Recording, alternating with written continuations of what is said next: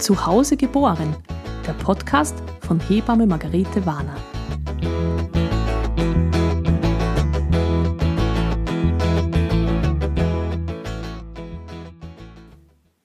Heute dreht sich alles um die Beckenendlage. Warum liegen Babys verkehrt herum?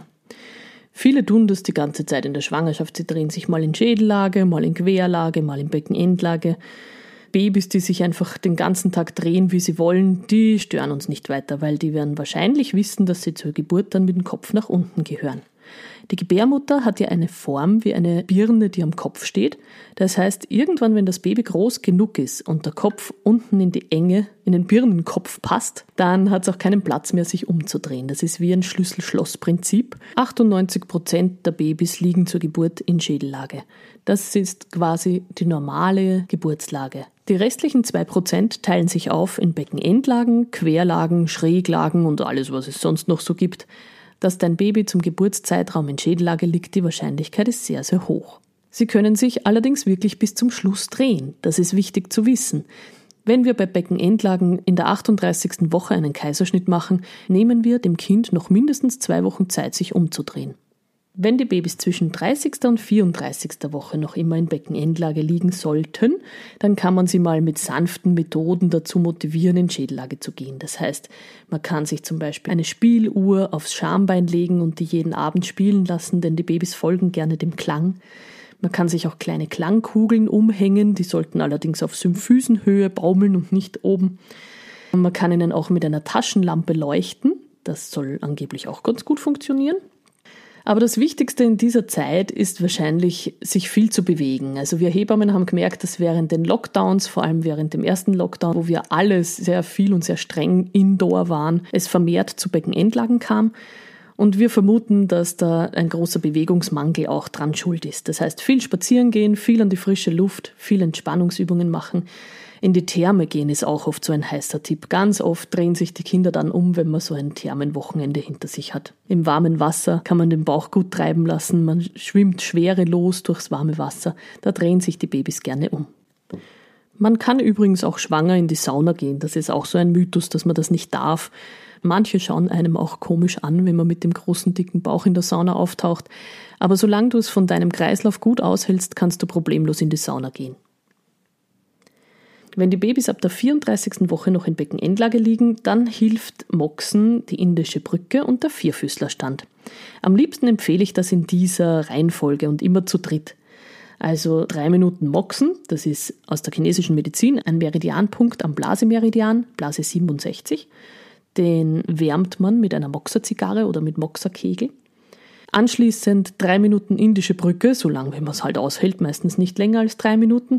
Das kann auch unterstützt mit Polstern sein. Aber wichtig ist, in diesem Moment mal dem Baby es ein bisschen ungemütlich zu machen. Und dann 10 bis 15 Minuten in den Vierfüßlerstand. Und zwar so richtig den Bauch durchhängen lassen, dass das Baby ganz viel Platz hat. Das ist oft der Moment, wo sie sich dann drehen. Das mit dem Moxen, indischer Brücke und Vierfüßlerstand in Kombination hat eine Erfolgsrate von 80 Prozent. Eigentlich kann man sagen, keine andere Methode ist besser. Ab der 36. 37. Woche gibt es viele, die eine äußere Wendung empfehlen. Da gibt es verschiedene Ärzte, die das anbieten. Die äußere Wendung im Krankenhaus, wo Ärzte wirklich auch mit Kraft die Babys umdrehen, soll immer in OP-Bereitschaft passieren, weil es immer sein kann, dass die Babys das doch nicht so gut tolerieren und dann muss man schnell handeln können. Die absoluten Profis beim Thema Wenden in Österreich sind derzeit die Linzer. Deswegen kommt es schon vor, dass ich manchmal eine Wiener Frau nach Linz zum äußeren Wenden schicke. Ich mache in meiner Praxis auch äußere Wendungen, allerdings sehr sanfte. Da ist es immer ratsam, vorher hochdosiert Magnesium zu nehmen, dass die Gebärmuttermuskulatur auch wirklich weich ist. Und dann versuche ich vorsichtig, das Baby in die Richtung zu drehen, wo es weniger Widerstand gibt. Also ich gehe nie über einen Widerstand hinaus, das ist mir ganz wichtig, und ich kontrolliere auch immer zwischendurch die Herztöne, ob es dem Baby gut geht. Manche machen richtig aktiv mit und stoßen sich dagegen mit den Füßen und sind oft ganz einfach umgedreht. Wann rate ich zu so einer äußeren Wendung? Immer dann, wenn die Frauen in einem Spital angemeldet sind, wo Beckenendlagen spontan nicht möglich sind, also wenn die Frauen da prinzipiell einen Kaiserschnitt kriegen würden und wenn wir eine Hausgeburt planen. Manchmal lassen sich die Babys sogar bis am Schluss noch drehen. Letztens war eine Frau bei mir, die war eine Woche vor dem Termin und wir konnten das Baby noch umdrehen. Wir sage ich deswegen, weil ich meistens zu zweit bin bei den Wendungen. Ich halte das Baby mit meinen Händen und eine zweite kann die Herztöne parallel kontrollieren. Manche Babys lassen sich einfach nicht drehen. Die haben meistens einen Grund, warum sie in Beckenendlage bleiben wollen. Entweder behindert sie irgendetwas mechanisch da drinnen oder sie sind einfach noch nicht so weit oder sie haben irgendeinen anderen Grund, den wir nicht kennen. Da ist es dann wichtig, dass man sie einfach in Ruhe lässt und so rauskommen lässt, wie sie wollen. Also da würde ich dann empfehlen, in ein Krankenhaus zu gehen, das Becken entlang spontan kommen lässt. Das sind in Wien ein paar, das St. Josef, das SMZ Ost, manchmal auch das Wilhelminenspital. Da ist es dann wichtig, sich gut zu informieren und rechtzeitig noch anzumelden. Ich hatte einmal eine überraschende Beckenendlagengeburt zu Hause.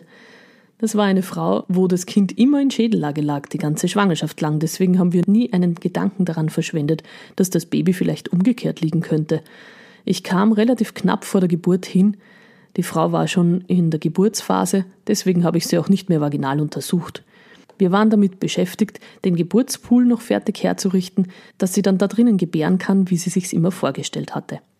Als das Baby tiefer kam und sie einmal mit der Hand hingegriffen hat, meinte sie zu mir, das sei sehr weich, was sie da tastet.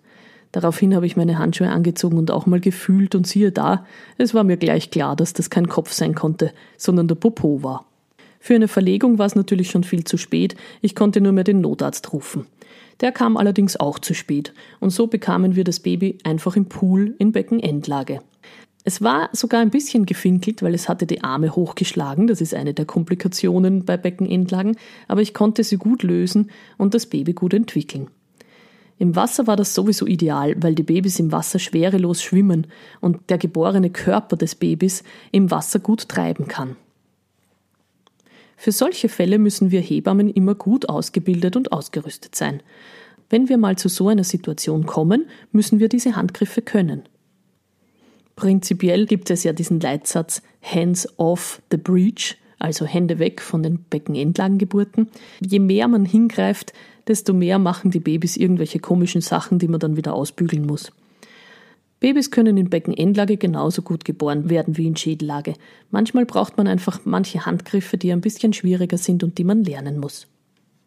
Manchmal sind es auch einfach Konflikte in der Umgebung, die die Babys in Beckenendlage bringen, weil sie sich wie wegdrehen und gar nichts mitkriegen wollen von diesem Konfliktfeld außen. Also Konfliktvermeidung, so gut wie es geht, ist auch immer ein guter Tipp. Ganz oft habe ich auch schon beobachtet, dass Kraniosakraltherapie, Shiatsu-Massagen oder Wasser-Shiatsu die Babys dazu bringt, sich umzudrehen. Auch das würde ich nicht unversucht lassen. Manchmal liegt es auch einfach nur daran, dass die Frauen sich das gar nicht vorstellen können, dass es den Babys da so gut geht, wenn sie mit dem Kopf nach unten liegen. Wenn man sich Bilder ansieht und versteht, dass es für das Baby die angenehmere Position ist, mit dem Kopf unten in der Enge zu sein und oben mehr Platz für Bewegung zu haben, manchmal reicht die Vorstellung aus, dass die Kinder sich von alleine umdrehen. Nimm Kontakt mit deinem Baby auf, geh mit ihm in Verbindung und sag ihm, was es machen soll, damit es gut auf die Welt kommen kann.